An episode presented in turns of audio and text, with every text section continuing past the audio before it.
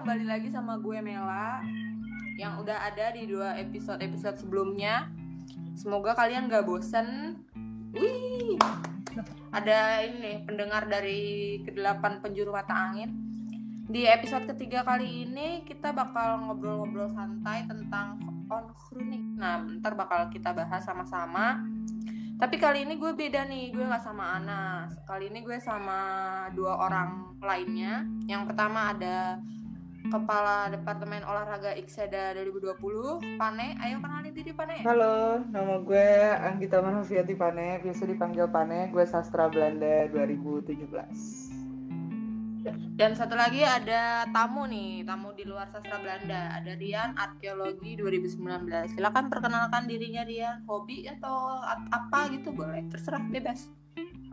Halo, gue uh, Rian Sebastian sekarang lagi jadi mahasiswa arkeologi angkatan 2019. Gue punya hobi uh, membidik orang-orang di jalan. Oh siap. Kesibukan kesibukan selain jadi mahasiswa ada nggak? Gue salah satu hmm, sutradara dari rumah produksi sinema miring. Itu doang sih kesibukannya. I see kita mau langsung masuk aja kali ya ke pembahasan ke kan kita ngobrol santai tentang on pruning nih. Apa sih on pruning itu? Emang pada tahu ya orang Indonesia apa itu on pruning? Nah on pruning ini adalah sebuah budaya di Belanda yang merupakan apa ya istilahnya pengenalan dan penghayatan situasi lingkungan baru dengan mengikis tata pikiran yang dimiliki sebelumnya. On pruning ini diterapkan dalam sebuah orientasi yang dilakukan jika seorang memasuki lingkungan baru seperti jenjang pendidikan yang lebih tinggi, suatu organisasi atau enggak himpunan mahasiswa. nah, si onkruning ini di, di Belanda punya filosofinya sendiri yaitu proses pendewasaan se seorang yang baru masuk ke lingkungan baru. Onkruning itu kata dasarnya krun yang artinya hijau. Jadi si onkruning ini dimaksudkan untuk menghilangkan warna hijau tersebut. Jadi si orang-orang yang baru masuk lingkungan baru nih dianggap dia tuh masih hijau gitulah, masih belum tahu apa-apa. Jadi dia harus dikasih sebuah proses gitu, dia harus melewati sebuah proses yang namanya onkruning supaya dia beradaptasi dengan lingkungan barunya. Kayak gitu. Itu sih onkruning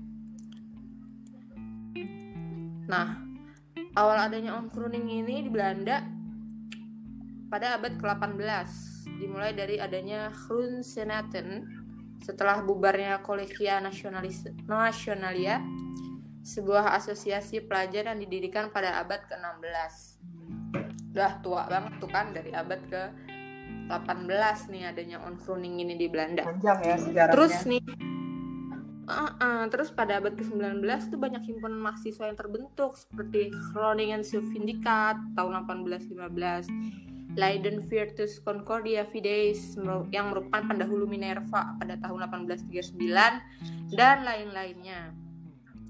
Tapi di Belanda ini si onfruning ini tuh dilakukan di lingkup apa ya Studentenvereniging gitu himpunan mahasiswa jadi ada ada konsen sendiri dari pesertanya. Dia sendiri yang milih buat masuk ke himpunan mahasiswa. Jadi dia sendiri yang bertanggung jawab atas pilihannya untuk ikut on crooning itu. Tapi karena Belanda pernah istilahnya pernah gitu ya men, me, apa menduduki wilayah Nusantara yang sekarang jadi Indonesia lah ikut terserap lah ini si budaya on crooning ini di sistem pendidikan yang ada di Hindia Belanda. On crooning tuh uh, dulu dilaksanainnya di Stovia dengan maksud sebagai masa perkenalan antara ya murid baru sama kakak-kakaknya. On crooning ini tidak dilakukan atas nama institusi, tetapi emang dilakukan di dalam lingkup lingkungannya Stovia kan Stovia tuh sekolah asrama gitu ya sekolah kedokteran tapi asrama. Di Bapak Muhammad Rum kalian ini nggak inget nggak perjanjian Rum Royen? Iya iya. Nah Bapak Rum ini tuh yang salah satu yang apa yang mengalami on crooning di Stovia ini. Uh, dan sifat on crooning di Stovia ini kedaerahan gitu sih karena kan belum ada Indonesia merdeka ya belum ada persatuan Indonesia itu jadi kayak bersifat kedaerahan gitu. Jadi kalau misalkan uh, anak barunya orang Jawa misal oh uh, situ orang Jawa coba dong sebutin huruf Jawa gitu. Udah disebutin sama anak barunya terus dikerjain gitu dibecandain kayak kalau dari belakang gimana urutannya? Kayak gitu-gitu. Terus kalau misalkan terlalu lambat atau gimana bakal kena marah. Kayak kayak gitu-gitu di apa ya dibecandain becandain kayak gitu terus pelaksanaan on di Stovia ini dilakukan dalam waktu yang cukup lama yaitu tiga bulan dan dilakukan di luar jam belajar. Jadi setelah belajar baru ada on ini gitu. Habis itu on di Stovia ini diteruskan juga ke masa geneeskundige hogeschool. Tapi si On Groening ini gue nih gue baca bukunya si bukunya Muhammad Rum tahun 83 ya bunga rampai dalam sejarah jilid ketiga tahun eh, halaman 78 On Groening di Stovia itu berakhir tahun 1924 karena habis itu Stovia ditutup dan diganti jadi fakultas kedokteran yang tingkatnya udah 100% universitas. Jadi apa jadi nggak ada on crowning on crowningan lagi gitulah karena udah lingkup universitas di situ masuk ke masa kependudukan Jepang di Indonesia. Nah inilah awal mulanya ada istilah perpeloncoan. Yang kata dasarnya tuh puronko dari bahasa Jepang yaitu mengundu, menggunduli kepala laki-laki. Itu kejadian di salah satunya tuh di Ika Daigaku sekolah kedokteran pada zaman pendudukannya Jepang gitu guys. Makanya sampai ada istilah pelonco itu. Karena konstruning pas zaman Jepang berubah nama jadi Puronko kira di, di disebut dengan mungkin ya aksen lokal jadinya pelonco pelonco ya peloncoan. Menarik ya kalau kita lihat dari sejarahnya emang ternyata perpeloncoan ini sendiri bukan budaya asli orang Indonesia karena mengetahui kita juga pernah dijajah sama Belanda pada saat itu dan berlanjut sampai ke zaman Jepang dan sampai sekarang ada di Indonesia. Nah kalau kita lihat praktik di kedua negaranya gimana nih menurut lo Mel? kalau praktek di kedua negaranya ini kalau praktek konsuling di Belanda itu berlangsung sampai sekarang gue kemarin abis korespondensi sama dosen di Belanda. Gue nanya tentang on di Belanda kayak gimana? Apa masih ada atau gimana si uh, si orang Belanda ini? Jawab iya on masih ada sampai sekarang. Leiden Utrecht Amsterdam itu tetap melaksanakan. Himpunan-himpunan mahasiswa di universitas-universitas di sana tetap ngadain tetapi ya itu tadi lingkupnya tuh buat masuk himpunan mahasiswa gitu. Jadi emang ada konsen dari orang yang ikutan on ini. Toh dia milih buat masuk himpunan. Ya dia bakal berusaha buat mengikuti rangkaiannya gitu. Tapi kalau misalkan gue baca dari berbagai macam sumber itu praktek on di Belanda ini cukup keras ya. Melibatkan perundungan, penyiksaan, penghinaan, serta pelecehan. Ini eh, apa dibahas aja nih bentuk-bentuk bentuk-bentuknya nih. Kebetulan gue nulis juga itu di tugas gue kemarin. Boleh kalau prakteknya sampai sekarang ya. Mungkin kalau prakteknya masih relevan bisa diceritain semua.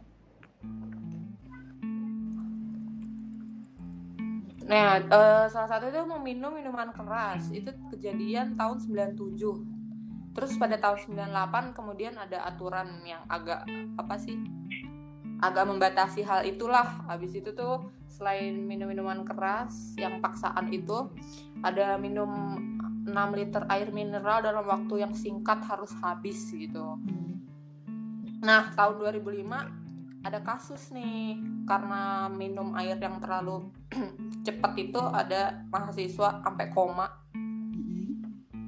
gara-gara minum 6 air liter yang waktunya segini segini segini segini gitu bis itu yang lain-lainnya kayaknya nggak nggak etis kalau gue sebut ya kayak terlalu hmm, gitu Iya, iya. Oh ini bisa gue bisa gue kasih tahu nih menampilkan sebuah lakon. Jadi mahasiswa yang mengikuti on-ruling diharuskan untuk menampilkan lakon atau peran kepada seniornya. Terus dalam penampilan peran ini sering kali peserta on-runingnya tuh dipermalukan. Ini tuh ada artikel di Algemeendag Blad.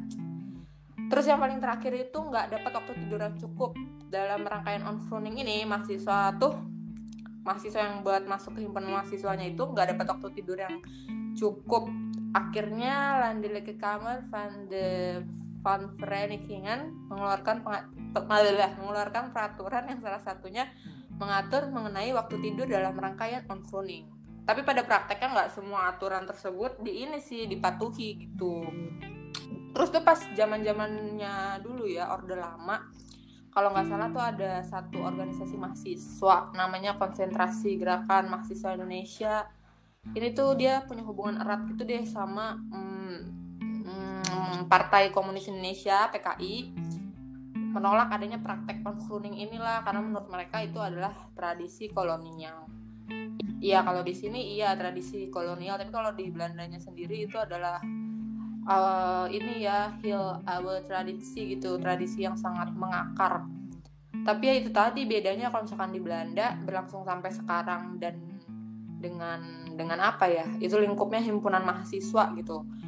Nah pas masuk ke Indonesia entah kenapa itu tuh lingkupnya jadi agak lebih luas nih sampai ke universitas ke mana fakultas sampai ke jurusan gitu tidak hanya orang-orang yang memutuskan untuk masuk ke himpunan gitulah ya. Jadi sama Betul. rata semuanya yang masuk ke dalam satu tingkat pendidikan tertentu dia akan mm -hmm. mengikuti perpeloncoan itu sendiri.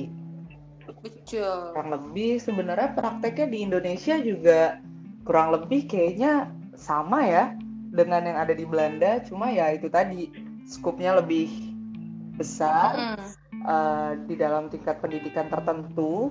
Dan bahkan itu menjadi suatu tradisi masuk suatu tingkat pendidikan. Dan ada panitia khususnya. Bener gak sih? Bener banget ada panitia khususnya. Dan kayak ketika lo masuk nih di universitas itu tuh wajib gitu loh kayak kalau lo nggak mengikuti rangkaian itu kayaknya ada yang kurang gitu kan sementara di Belanda nggak kayak gitu di Belanda tuh emang benar-benar pilihan lo untuk ikut on crooning karena lu pengen masuk himpunan mahasiswa atau vereniging tertentu. Nah, si, si on crooning ini nih tahun 50 sam sampai dengan 60 dilarang oleh pemerintah. Terus namanya diganti jadi masa kebaktian taruna. Mm-hmm. Nah, kemudian pada tahun 68 sebelum adanya NKKBKK, NKKBKK tuh normalisasi kehidupan kampus dan badan koordinasi mahasiswa intinya untuk apa ya seagak-agak membatasi kegiatan mahasiswa gitulah. Ganti nih namanya jadi masa prabakti mahasiswa atau mapram. Nih di mapram ini pemerintah tuh turut andil dalam pelaksanaannya untuk apa ya untuk dominasi bahwa orang yang baru masuk lingkungan baru itu harus nurut sama orang yang lebih tua uh, lebih tua dibandingkan mereka gitu karena dianggapnya punya pengalaman yang lebih. Terus pihak militer juga berpartisipasi dalam aktivitas orientasi siswa dan mahasiswa baru. Ini tuh zamannya zamannya Mapram ya. Ini tuh uh, berarti orde baru ya, orde baru Mapram. Kalau prakteknya sih kalau misalkan gue baca di buku harian Suhok gitu ya catatan seorang demonstran tuh ya dibentak-bentak tasnya ditendang dimaki-maki dengan kata-kata nyebelin kayak jelek lu lu kuning gitu gitu dan sebagainya lah gitu. Kelar kelar mapram tahun 72 diganti tuh mulai ya, orientasi studi lah orientasi pengenalan studi dan kampus, ospek segala macam lalala. Kira ya udah berlanjut terus sampai sekarang dengan berbagai macam regulasi yang berbeda dan nama yang berbeda pula dan makin ke sini makin diusahakan untuk apa ya untuk lebih baik lah gitu istilahnya ya, ya. betul tidak betul betul betul jadi kita mungkin masuk ke bahasan berikutnya kali ya Mel gimana Yoi. opini Rian tentang relevansinya karena uh, sedikit sedikit apa namanya memperkenalkan Rian mungkin mungkin yang ada yang belum tahu dari pendengar. Jadi Rian ini kenapa bisa menjadi tamu di podcast Ikseda kali ini karena uh, beberapa dari kami juga melihat bahwa Rian uh, aktif dan giat untuk menghapus perpeloncoan itu sendiri di Betul. kampus ya paling kecil lingkupnya adalah kampus kita dan uh, ya kita mengundang dia untuk siapa tahu ada ilmu yang bisa kita dapat dan menyadarkan kita bagaimana cara yang baik untuk menghapus tradisi kekerasan dalam masa orientasi itu sendiri. Jadi Betul banget. Gimana Rian? Oke, uh, thank you banget uh, Ikseda, Mela sama Pane udah ngajak ngobrol-ngobrol nih. Tadi juga dijelasin bahwa uh, gue tidak sepakat lah ibarat katanya sama pelonco perpeloncoan itu sendiri. Tadi juga sebenarnya udah disinggung banyak sama Mela tentang sejarah bahwa pernah ada namanya masa prabakti mahasiswa pada saat itu uh, militer ikut ambil ahli lah uh, ikut ambil peran di dalam universitas untuk uh, menanamkan uh, ideologi-ideologi kan. Uh, makin ke sini juga kita juga sebenarnya tahu uh, minimal lah sebenarnya di kampus kita sendiri. Uh, sampai saat ini masih diterapkan bagaimana hmm, militer tetap digerakkan untuk mengisi acara-acara orientasi mahasiswa. Uh, itu. Nah relevansinya sekarang adalah hmm, budaya-budaya lama, budaya-budaya yang tadi sudah disebut yang terkait kolonial itu masih terus direproduksi masih terus diterapkan, masih terus di uh, di dilakukan sama uh, mungkin senior senior, mungkin panitia panitia. Kalau tadi uh, Mela juga ada ngomong tentang kalau di Belanda uh, itu ada konsensus sebenarnya antara kita yang mau uh, ikutan uh, mau ikutan sebuah uh, organisasi, sebuah himpunan itu kita yang menginginkan untuk ikut. Tapi berbeda lagi ketika kita ngomongnya di Indonesia. Itu bukan jadi suatu hal yang uh, menjadi pilihan bukan menjadi suatu hal yang uh, dibicarakan. Tapi ini menjadi suatu kewajiban yang secara secara secara kasat mata memang sebenarnya nggak wajib wajib banget. Tapi di dalamnya ada kayak tawaran atau embel-embel. Semisal uh, kalau kalian mau uh, masuk ke dalam kampus ini kalian harus uh, ikut prospekan ini supaya kalian menjadi aktif menjadi keluarga kemahasiswaan yang aktif. Itu kan uh, sebuah embel-embel yang seakan-akan mewajibkan. Tapi pada nyatanya seharusnya uh, kita sebagai mahasiswa ketika sudah masuk ke satu universitas berarti kita sudah diterima secara standar universitas itu untuk mengikuti semua kegiatannya bahkan menjadi panitia kegiatan-kegiatan itu. Jadi uh, menurut gue uh, apa yang dilakukan di Belanda sama di Indonesia itu punya perbedaan uh, perbedaan mekanisme tetapi punya kesamaan praktik yaitu mempeloncokan orang mempeloncokan yang di sini yang dimaksud. Mungkin kalau di zaman Jepang menggunduli orang sampai botak tapi di zaman sekarang akhirnya dia beradaptasi bukan cuma menggunduli tetapi kalau uh, kalau perlu diingat juga bahwa e, bentuk perpeloncoan akhirnya menjadi bentuk kekerasan. Entah kekerasan fisik entah kekerasan mental itu e, menurut gue sih akhirnya e, berkaitan itu satu sama lain dan dia terus berkembang dan beradaptasi lewat e, fenomena yang terjadi e, saat ini gitu. Oh, oke okay, oke. Okay. Ini gue mau nambahin sih dari segi kebetulan gue tahun 2019 tuh Vice Project Officer inisiasi untuk Ikseda. Nah, di tahun 2019 ini angkatan gue itu bersepakat kita untuk uh, mengubah lah gitu istilahnya ya nggak nih? Iya benar banget.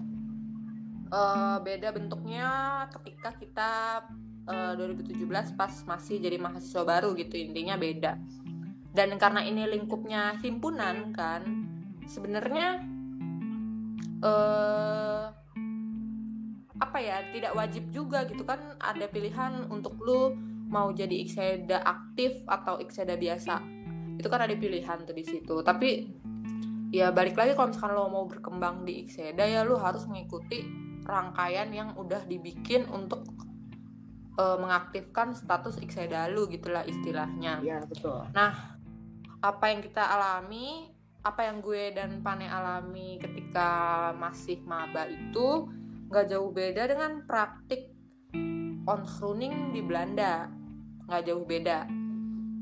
Jadi kita kayak berasa wow. Uh, I'm a Dutch gitu loh kayak wow aku aku orang Belanda beneran nih gitu padahal kita ada perbedaan gitu ketika di Indonesia kan Belanda tuh dulu menjajah gitu ya istilahnya e, budaya itu masuk ke sini nambah parah lagi dengan relasi kuasa antara ras kulit putih dengan orang lokal gitu kan kayak tambah parah tambah parah aja. Cuman karena mungkin ini himpunannya sastra Belanda itu ya himpunannya Belanda mungkin jadi kayak kayak iya ya, lo lo lo Belanda gitu. Mau gimana itu emang budayanya Belanda. Tapi balik lagi itu ternyata outputnya nggak bagus kalau gue lihat. Ya di angkatan gue itu sulit sekali ya untuk berpartisipasi buat himpunan. Jadi akhirnya ber, uh, berpikirlah kita nih angkatan 2017 memutuskan buat mengganti mengganti total malah ya dengan bantuan banyak pihak supaya angkatan 2019 nggak merasakan hal yang sama dengan 2017 dan lebih semangat buat ngebangun himpunannya sendiri gitu. Dan prosesnya juga prosesnya tuh nggak gampang juga gitu. Karena ini udah dari dulu. Kalau isedanya sendiri sih kalau yang gue dengar-dengar dari ya senior dosen segala macam kan gue sebelum sebelum merancang acaranya juga ngobrol kan sama mereka yang udah pernah ngalamin. Itu tuh dari tahun 78 pertama kali ada inisiasi Ikseda itu. Berkembang berkembang berkembang berkembang berkembang berkembang. Tahun 2008 tuh sempat sempat ini ya sempat sempat ada perubahan bentuk tapi tahun depannya kembali lagi ke format awal. Nah berarti butuh berapa lama tuh buat balikin lagi ke perombakan total di tahun 2019 itu ya? Kalau 10 tahun lah ya. Yeah. 10 tahun 11 tahun kayak gitu. Dan gak gampang juga sih kayak prosesnya tuh amat sangat menyakitkan dan menimbulkan banyak perdebatan ancaman studi juga ada ancaman studi di scoring gitulah istilahnya di drop out untuk pengurus inti inisiasinya juga. Ada kalau misalkan kita masih berusaha mempertahankan format lama gitulah mempertahankan tradisi. mm -mm, yang sebenarnya angkatan 2017 tuh ya nggak mau gitu uh, embel dengan embel-embel tradisi aja uh, mengikuti. Kita juga ngeliat gitu loh kondisi maba kesehatannya gimana mentalnya gimana. Toh udah ada osjur yang sampai berapa bulan tuh waktu itu kita berapa bulan ya Pane osjurin anak 19 dari September sampai Desember. Oktober November Oktober November ya tiga bulan empat bulan. Ya. itu kan ngobrol-ngobrol kan ya kita sistemnya tuh uh, tukar wawasan gitu sama sama angkatan 2017 sih 19 ya. Nah, di situ tuh merekatkan dirinya di situ. Jadi ketika inisiasi tuh nggak dengan paksaan dengan sendirinya 2019 nya itu ya udah patuh gitu sama apa yang udah dirancang sama panitia inisiasinya gitu jadi nggak perlu lagi ada aturan kayak senior selalu benar terus pasal 2 nya eh aturan keduanya kalau senior salah balik ke aturan satu gitu. Itu udah nggak sah lagi gitu. Ya dan ya yang aturan-aturan lama. ya yang bikin waktu itu juga uh, sebagian dari 2017 yang bikin kita mikir kayaknya ya kita harus merubah ini. Itu salah satunya adalah pendapat salah satu alumni angkatan 2008 alumni sastra Belanda. Waktu itu dia mengatakan kayak gini ketika lu ingin melakukan ingin merekrut seseorang untuk menjadi salah satu anggota himpunan untuk menjadi salah satu generasi penerus yang akan menjalankan rangkaian acara, rangkaian organisasi dan segala struktur yang ada di dalam Ikseda itu sendiri. Itu bukan perpeloncoan yang lu lakukan. tapi yang lo lakukan adalah uh, team building dan self self build gitu maksudnya benar-benar bagaimana caranya mendevelop orang dengan cara me melakukan rangkaian acara yang sangat bermanfaat untuk mahasiswa baru itu sendiri. Kayak contohnya kalau misalnya dikasih studi kasus dalam suatu organisasi itu uh, problem solve kayak gimana? Cara kita menyelesaikan suatu masalah itu seperti apa? Dan ketika kita ada di dalam satu organisasi kita akan melakukan tindakan-tindakan apa dalam tekanan kita akan melakukan uh, apa namanya keputusan apa yang akan kita ambil. Kayak gitu sih. Itu yang bikin gue dan beberapa teman lainnya juga mikir oh iya ya ini yang kita butuhkan. Ini yang Ikseda butuhkan. Ketika kita mau mengadakan suatu uh, acara ataupun kita mau membangun suatu proker baru itu yang kita butuhkan adalah orang-orang yang memang kompeten dan orang-orang yang mau dan cara mensortirnya dan cara merekrutnya tidak dengan perpeloncoan itu sendiri gitu sih waktu itu kalau gue sempat ngobrol-ngobrol juga sama alumni dan itu gue inget banget sampai sekarang. Uh -uh. Sama ada juga. Okay sama ada juga tuh waktu itu gue ngobrol sama alumni 2011 dia juga bilang kayak udah waktunya lah gitu inisiasi tuh jadi ajang gimana sih mabanya ini tuh ngembangin soft skill. Jadi dia tuh punya bayangan oh ntar nanti gue di Exeda ngapain ya? Bedanya gue di Ikseda dan bedanya gue di organisasi oh, organisasi lain tuh apa sih gitu istimewanya kayak gitu. Ya itu sih. Ngobrol-ngobrol sama banyak alumni dari berbagai macam sudut pandang juga. Tapi kalau dibilang apa namanya ini gue sedikit nambahin sih ya. Tapi kalau dibilang kita dari awal udah mantep banget sebenarnya sih sempet goyah ya Mel. Maksudnya uh, uh, ketika kita nggak punya banyak dukungan gitu, ketika kita mendengar hanya dari tradisi yang lama dan gue pun dulu sempat kayak mikir kayaknya iya ya kita harus mempertahankan tradisi ini gitu. Karena gue berpikirnya ya ini cerita yang lucu karena gue adalah salah satu yang tidak terdampak oleh inisiasi gue salah satu yang bodoh amat. Kayak ya udah gue kemauan gue kok ikut Ikseda ini sendiri dan ya udah apa pun rangkaian acaranya gue tidak merasa terzolimi gitu ibaratnya. Dan itu gue sempat mikir ya udahlah jalanin aja lanjutin lagi gitu. Cuma ya itu tadi gue berpikir ulang ketika gue menjadi salah satu kayak, kayak sekarang gue menjadi kepala departemen olahraga di Ikseda ya gue berpikir gue ingin merekrut staff yang memang suka dengan uh, mengurus atlet bagaimana cara kita mengembangkan minat bakat anak Ikseda dalam bidang olahraga. Dan itu membutuhkan orang-orang yang memang kompeten, tidak dilihat kompeten atau tidak, tidak dari teriak-teriak, tidak dari marah-marah, atau ya praktek perpeloncoan lainnya yang pernah dilakukan oleh Ikseda, itu bukan dari situ gitu. Tapi dilihat dari ya bagaimana dia bisa kerja, bisa membuat suatu proker yang inovatif, dan hmm. itulah yang akhirnya gue oh ya kita harus berubah gitu. dan pada saat itu juga kita sempat dapat dukungan ya Mel maksudnya banyaklah pihak yang akhirnya buka suara dan mendukung untuk merubah praktek perpeloncoan ini itu kalau menurut lo gimana Yan? Mm -mm. Jadi kalau menurut lo gimana Rian?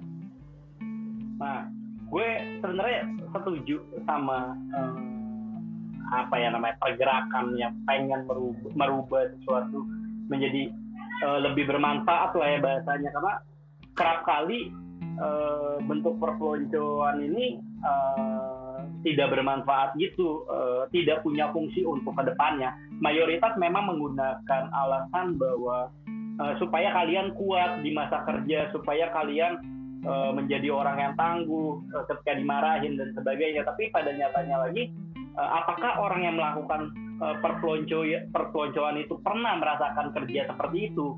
Apakah memang dari semua yang melakukan itu mereka uh, uh, punya pengalaman hal yang seperti itu? Sedangkan uh, kalau kita melihat dari kacamata egaliter, sebenarnya berarti kita semua sama, sama-sama menduduki bangku di mahasiswa.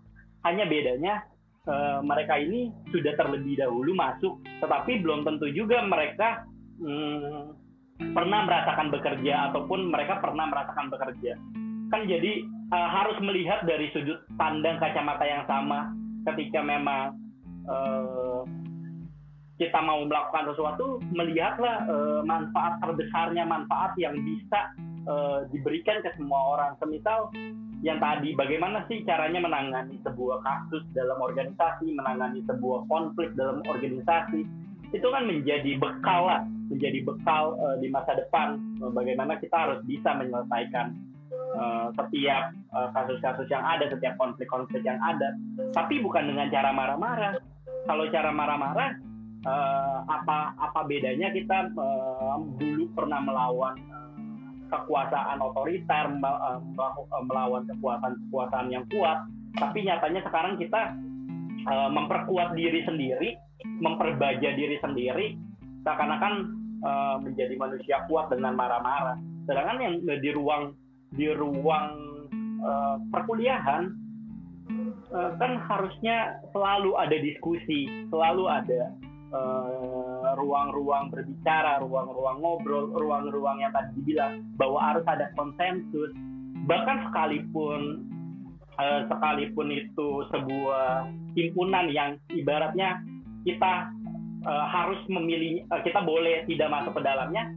Tapi apakah iya? Dengan itu kita berhak melakukan hal-hal tidak manusiawi hal-hal yang sifatnya berpeloncoin orang. Kan itu uh, jelas jadi perbuatan yang dalam kacamata human rights dalam kacamata hak asasi manusia itu salah. Tindakan seperti itu. Tindakan menjajah tindakan merasa uh, superior itu kan jadi suatu hal yang uh, patut untuk sama-sama dievaluasi. Sebenarnya uh, relevansinya tuh masih ada gak sih sampai sekarang? Dan terlebih lagi yang tadi perkembangannya zaman ngebuat bentuk perpeloncoan makin lama makin kita tidak sadari. Makin pelan-pelan uh, dia ngebuatnya jadi sebuah kemasan yang menarik sebuah kemasan yang indah tapi di dalamnya ada permainan mood, ada permainan mental, ada goncang-gancing perasaan, dan itu berbahaya sekali pasti untuk uh, beberapa kawan yang beberapa kawan yang merasa kok begini, kok mental mentalitas uh, kami sebagai mahasiswa yang uh, baru masuk dipermainkan, itu kan juga kemasan baru tapi budaya lama ibaratnya mas, itu sih kalau menurut gue. Iya benar banget sih dan ya perlu ditegaskan sebenarnya dalam praktek kepeloncoan ini sendiri menurut gue ketika lo ingin mengajarkan yang mana yang benar dan mana yang salah itu lo berhak untuk melakukan suatu ketegasan. Ataupun lo memberikan suatu uh, teguran yang lo cukup keras tapi tetap mengingat bahwa ada batas-batas tertentu untuk melakukan teguran.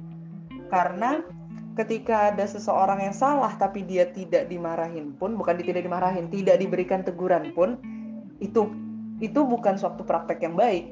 Karena nanti pada akhirnya outputnya dia akan merasa dirinya tidak salah dan uh, dan berhak melakukan apa pun. Itu. Jadi kadang ada uh, salah paham menurut gue. Ketika seseorang itu pengen melakukan uh, perubahan perubahan dari mempelonco dan jadi tidak mempelonco orang itu dia mengartikannya da, uh, semua itu boleh. Jadi tidak ada marah-marah tidak ada ketegasan. Nah itu yang berkali-kali pengen banget sebenarnya gue itu menjelaskan kepada uh, mungkin adik-adik atau teman-teman mahasiswa untuk tegas itu nggak apa-apa tegas itu justru diperlukan karena kalau tidak ada ketegasan itu tidak akan ada output yang baik karena nanti jadinya hmm. kita tidak tahu mana yang baik dan mana yang salah. Nah itu yang kadang gue suka disalahin sama orang gitu karena ketika gue kemarin pun praktik ospek jurusan di Ikseda itu gue ada beberapa orang yang komentar tentang kok lu masih marah-marah maksudnya mereka mungkin mendengar gue berbicara sedikit keras melakukan teguran keras kalau masih marah-marah? Kan lu sudah mau melepaskan perpeloncoan gitu. Itu gue jelaskan bahwa dia salah dia harus ditegur. Dan itu pun tegurannya tidak langsung yang wah enggak. Itu ada tahapnya. Ketika dia sudah diberitahu sekali tidak mengerti kedua kali gak ngerti lagi baru yang ketiga kali. Sampai empat kali baru itu benar-benar meledak maksudnya istilahnya gue tegurannya sedikit agak lebih keras nah itu yang di, hmm. itu itu gue disalahkan dalam artian kalau masih melakukan tindak kekerasan itu sih yang bikin gue kadang harus apa ya lebih memberitahu orang bahwa tegas dan kekerasan yang tidak perlu itu sangat jauh berbeda. Ya, sepakat gue. Dan ya, terkait ya. terkait boleh nambahin sedikit ya? Iya boleh. boleh. Oke, terkait uh, tegas itu menurut gue secara personal itu hal yang perlu untuk memberitahu bagaimana hmm, apa yang dibuat oleh seseorang itu sebuah kekeliruan atau sebuah kesalahan, tetapi juga perlu diketahui bahwa ketika berbicara tegas kita juga harus dilandasi dengan uh, fakta yang benar. Fakta apakah mereka benar melakukan seperti itu. Sebagai contoh, semisal uh, ada seorang tiba-tiba jalan hmm. terus buang sampah sembarangan. Kita menegur dia kan? Kita menegur lo kenapa buang sampah sembarangan? Dengan ada apa pun itu. Ya. uh, kan jelas gitu uh, punya uh, rentetan peristiwanya. Dia membuang sampah uh, kita tegur secara uh, face to face berdua bahwa lu tadi buang sampah kenapa lu buang sampah? Dan balik lagi ke yang tadi bahwa sebuah hal uh, enaknya ada konsensus di awal, ada perjanjian bahwa uh, kalau lo melanggar uh, peraturan ini uh, sanksinya ini. Tapi itu dibangun lewat dialektika antara yang di yang diberikan sanksi sama yang memberikan sanksi. Jadi itu semua terjalin tuh komunikasi tuh bahwa ketika lo melakukan ini lo akan dipecat, lo akan dikurangi nilai. Sama lah kayak dosen ketika uh, terlambat mengumpulkan tugas lo tidak akan diterima. Dan kita tahu dan kita sadar bahwa sudah ada uh, peraturan-peraturan itu sudah ada regulasi-regulasi regulasi itu yang bisa kita uh, obrolkan yang bisa kita bicarakan. Menurut gue tegas juga harus dilandasi dengan uh, rangkaian fakta yang terlihat uh, rangkaian peristiwa yang memang harus diberitahu. Dan uh, jangan lupa juga Eh, menghadirkan sebuah ruang diskusi antara keduanya. Kenapa dia melakukan itu? Kenapa ibaratnya kalau misalnya dia nonjok orang, kita juga harus tahu kenapa dia nonjok orang supaya kita Benar. tahu juga ceritanya. Tapi kita juga tidak boleh uh, ibaratnya tidak boleh bilang bahwa dia nonjok orang karena uh, dengan alasan apa pun itu hal yang salah, tetap kita harus bilang itu. Iya betul. Itu loh. Betul, betul. Itu suatu hal yang sangat gue tegaskan juga sih maksudnya ketika ya ibaratnya gue insya Allah tahun depan udah nggak ada di bangku perkuliahan mungkin gue sudah nggak mengurusi ini lagi gitu tentang masalah orientasi dan segala macamnya cuma ya itu yang sering gue tegaskan juga kepada adik-adik tingkat atau mungkin teman-teman gue yang masih berjuang untuk itu untuk melanjutkan bukan melanjutkan untuk mengubah tradisi itu gue selalu bilang sama mereka bahwa tetap harus kita buat yang mana yang benar dan mana yang salah tapi kita juga harus melihat di mana uh, dia juga punya hak untuk berbicara. Dia juga Betul, punya hak untuk uh, memberikan pendapatnya. Itulah di, uh, yang penting gitu. Di mana diskusi bisa berjalan ketika lu memberikan aturan. Misalnya panitia ospek kemarin lah, gue ambil contoh dari yang udah gue alami kemarin sebagai panitia ospek uh, jurusan. Kemarin angkatan gue uh, membuat rangkaian aturan ketika ada rangkaian aturan itu sudah dijelaskan kepada mahasiswa baru, kita juga menanyakan ya Mel kepada menanyakan kembali kepada mereka bahwa kalian setuju atau tidak? Apakah ada argumentasi atau kalian uh, merasa ada peraturan yang tidak masuk akal atau bagaimana?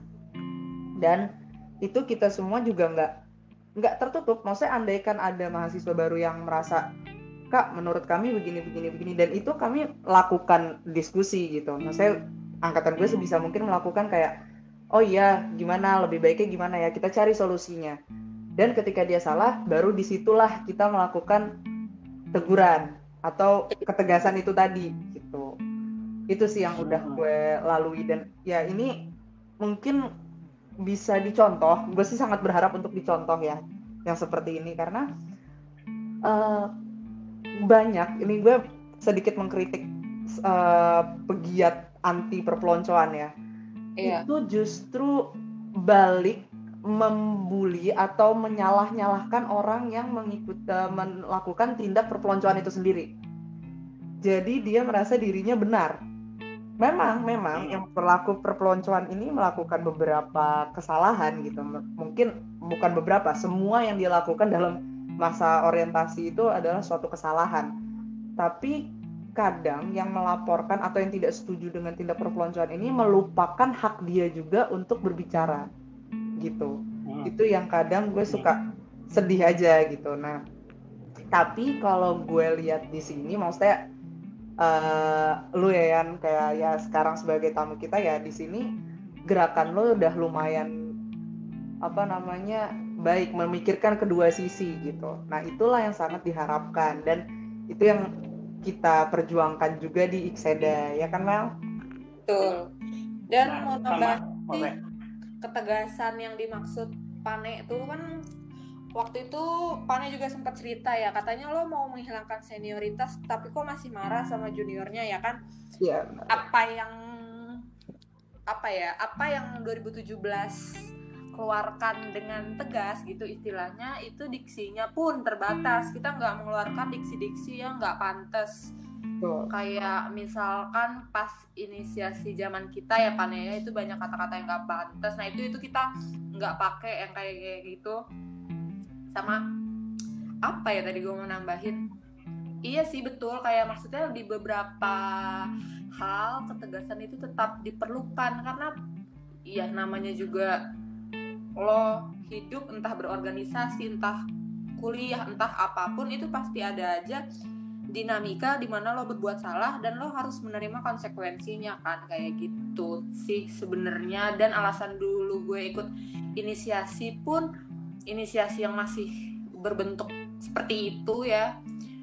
Uh, alasannya adalah ketika gue mau megang mahasiswa baru gue nggak mau dia mengalami hal yang sama dengan gue bukan karena jadi gue ngubah tuh karena ya menurut gue ini hal yang nggak baik dan output yang nggak bagus. Bukan karena gue benci sama senior atau benci sama ini sama itu sama itu. Enggak nggak ada balas dendam gitu itu nggak ada.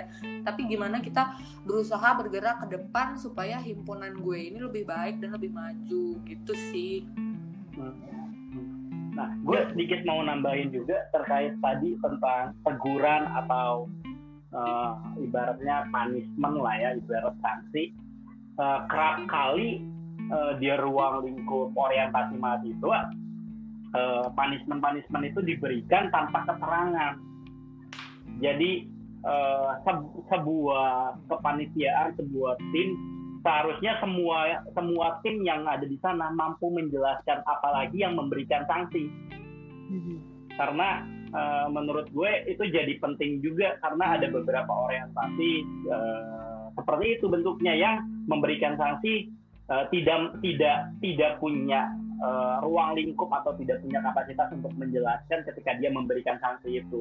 Itu uh, jadi sebuah jadi sebuah batasan komunikasi yang tadi kita bilang bahwa komunikasi sangat penting saat di masa orientasi uh, orientasi. Sama juga perlu disadari bahwa kalau tadi kita ngomongnya perpeloncoan uh, pelonco uh, kita juga harus sadari bahwa di sekarang ini uh, perpeloncoan itu masuknya ke dalam uh, ke dalam orientasi uh, kampus yang di mana seharusnya yang diperkenalkan adalah sistem-sistem pelajaran kampus bukan sistem bukan sistem-sistem yang dibuat seakan-akan ini adalah dunia sistem kampus. Yang sebenarnya secara uh, kampus tidak seperti itu berjalan budayanya itu sih menurut gue kadang itu direkayasa direkayasa uh, bentuk seakan-akan uh, jadi orang galak, senior galak, jadi suatu hal yang keren, dipampang keren. Uh, akhirnya sebenarnya saat di dunia nyata setelah masa orientasi, dia ternyata nggak galak. Berarti kan dia membuat itu, mengcreate itu. Setelah uh, karena dia membuat itu jadi suatu hal yang tidak jadi suatu hal yang tidak apa ya jadi suatu hal yang tidak alami. Kalau memang dia dasarnya galak ya udah uh, jadilah orang orang tegas jadilah orang tegas bukan orang galak.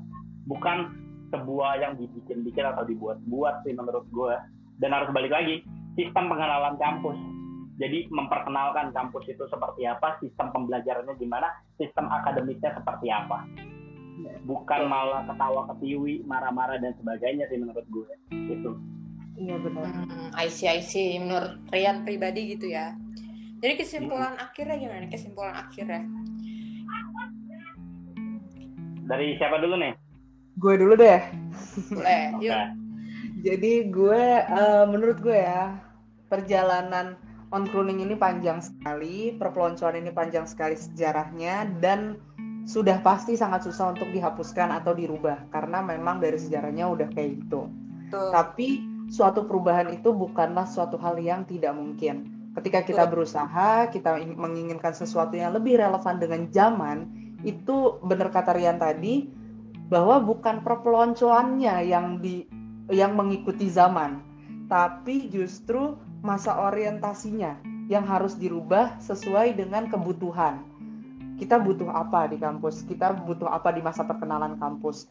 Kita membutuhkan perkenalan sistem akademik, kayak tadi Rian bilang, kita membutuhkan perkenalan tentang budaya di kampus seperti apa, belajar seperti apa. Kalau memang untuk anak SMA ke kuliah kan itu sangat berbeda ya dari yang kayak di kampus kita misalnya tadinya kita pakai seragam mungkin di sekolah mungkin nanti kita dijelaskan untuk tidak nanti tidak tidak diwajibkan untuk berseragam pakaian seperti apa yang baik dan ya sistem-sistem akademis lainnya yang lebih bermanfaat mungkin itu yang paling penting untuk masa orientasi sekarang ataupun ke depannya Betul, dan betul. juga ya itu tadi kalau mau melakukan suatu perubahan itu yang berat kita membutuhkan eh, apa namanya dukungan dukungan dari banyak pihak dan kita yakinkan diri kita untuk melakukan suatu perubahan itu dan kita bisa mengargumentasikan bahwa perubahan ini akan menjadi lebih baik.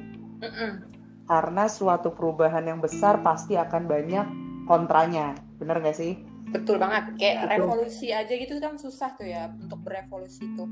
ya ya betul Itu revolusi sih. Prancis saya lama Iya, Iya betul, itu benar. Kalau kita lihat dari segala revolusi dunia itu berat ya. Walaupun kita hanya revolusi di dalam satu himpunan ataupun di dalam satu uh, instansi tertentu itu tetap sulit karena kita meng- menggabungkan banyak pihak untuk melakukan suatu per- uh, pergerakan yang jauh berbeda dari sebelumnya. Apalagi kalau dibilang itu sudah menjadi suatu tradisi itu sangat sulit untuk dirubah. Cuma ya itu tadi gue ingin menyampaikan juga untuk adik-adik atau teman-teman yang masih meng- menggiatkan menghapuskan perpeloncoan di tingkat universitas ataupun sekolah itu masih bisa banget dan gue pribadi mumpung gue masih punya apa namanya eh, hak untuk berbicara gitu ya gue bukan orang suci yang ngapusin perpeloncoan gue adalah orang yang pernah melakukan praktik perpeloncoan gue pernah melakukan praktik senioritas, gue pernah melakukan praktik perpeloncoan dan ini pesan untuk adik-adik semua bahwa itu tidak ada manfaatnya. Gue sama sekali tidak merasakan manfaatnya ketika gue menjadi korban ataupun gue menjadi pelaku. Itu sama sekali nggak ada outputnya. Jadi itu juga alasan gue kenapa gue berani untuk berbicara, gue berani untuk uh, melakukan perubahan bersama teman-teman angkatan gue kemarin karena ya memang nggak ada manfaatnya. Gue sama sekali nggak merasakan oh ternyata dengan mempelonco orang tuh bisa bikin kita jadi lebih gini. Itu enggak sama sekali. Jadi ya gue personal juga mau minta maaf. Mungkin kalau ada yang pernah gue pelonco dan mendengar ini gue mau minta maaf.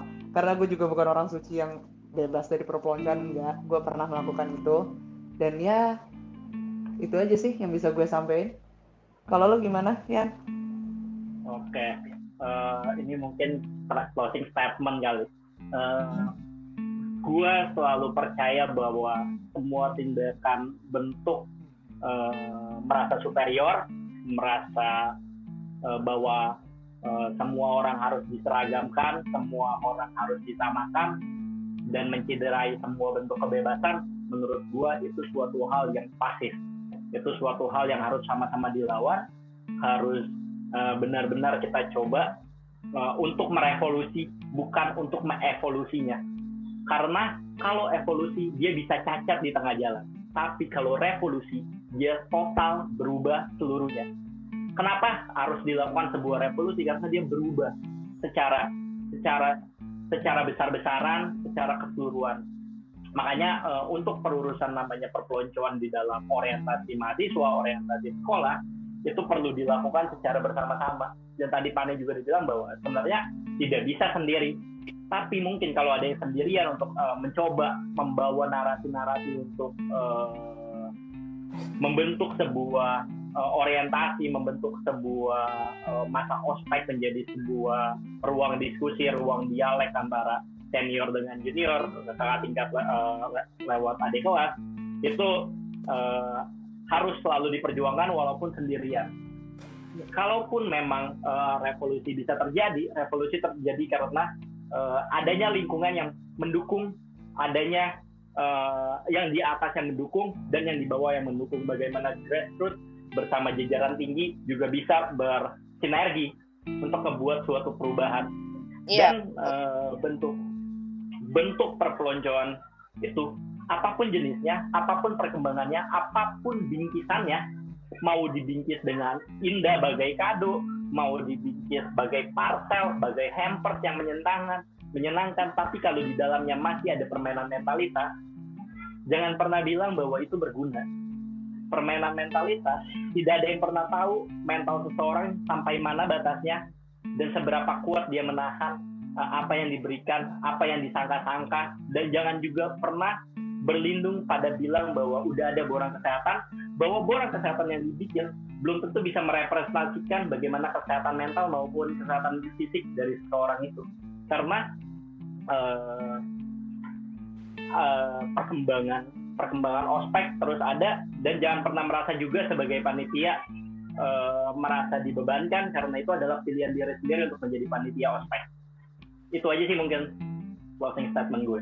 Oke, kalau misalkan dari gue ya sebagai Vice Project Officer Inisiasi Ikseda tahun lalu dengan dukungan dari banyak pihak, tentu saja dari prodi, dari teman seangkatan, dari alumni atau senior yang pemikiran, perjalanan mengubah tradisi nih ya, tradisi budaya itu tuh gak gampang. Butuh apa ya ngeluarin effort lebih gitu loh. Fisik mental pikiran semua dikeluarin. Nggak jarang itu mengikis habis tenaga lu sendiri. Tapi kalau misalkan hasilnya bener-bener apa ya bener-bener memuaskan gitu apa yang lo perjuangkan hasilnya ada gitu. Bakal apa ya ada rasa ini tersendiri lah rasa puas tersendiri gitu. Dan kenapa Ikseda ngebahas on Groening ini ya? Karena on Groening datangnya dari Belanda kebetulan ke tanah ini gitu guys. Jadi kita berusaha mencerahkan nih jangan kayak orang biasanya apa namanya melawan biasanya biasanya nggak suka tapi karena dendam. Bukan karena dia tahu oh dulunya begini begini begini bentuknya begini begini begini gitu yang kayak kurang kurang ada dasarnya gitu sih menurut gue gitu. Jadi pesan dari gue adalah kalau kalian mau mengubah sesuatu ada baiknya ketahui itu dari akarnya kayak gimana. Gitu sekian sih dari gue. Dari sisi eh, gue boleh nambahin dikit gak? boleh boleh. Oke okay. ini uh, satu kalimat yang baru gue dapat dari salah satu akademisi UI uh, senior tapi ini memang beda fakultas sama kita dia ngomong gini kalau usahanya 10% ya hasilnya 10% jadi kalau tadi dikaitkan bahwa mau ada perubahan kalau usahanya 100% ya pasti ada hasilnya 100% suatu saat nanti. Itu sih. Ah ada lagi yang mau nambahin? Panai mungkin? Udah itu aja mungkin untuk podcast Ikseda kali ini. Baik kalau udah nggak ada tambahan lagi dari mana-mana, dari siapa-siapa, kita bertiga pamit undur diri. Dadah. Terima kasih semua. Terima kasih teman-teman.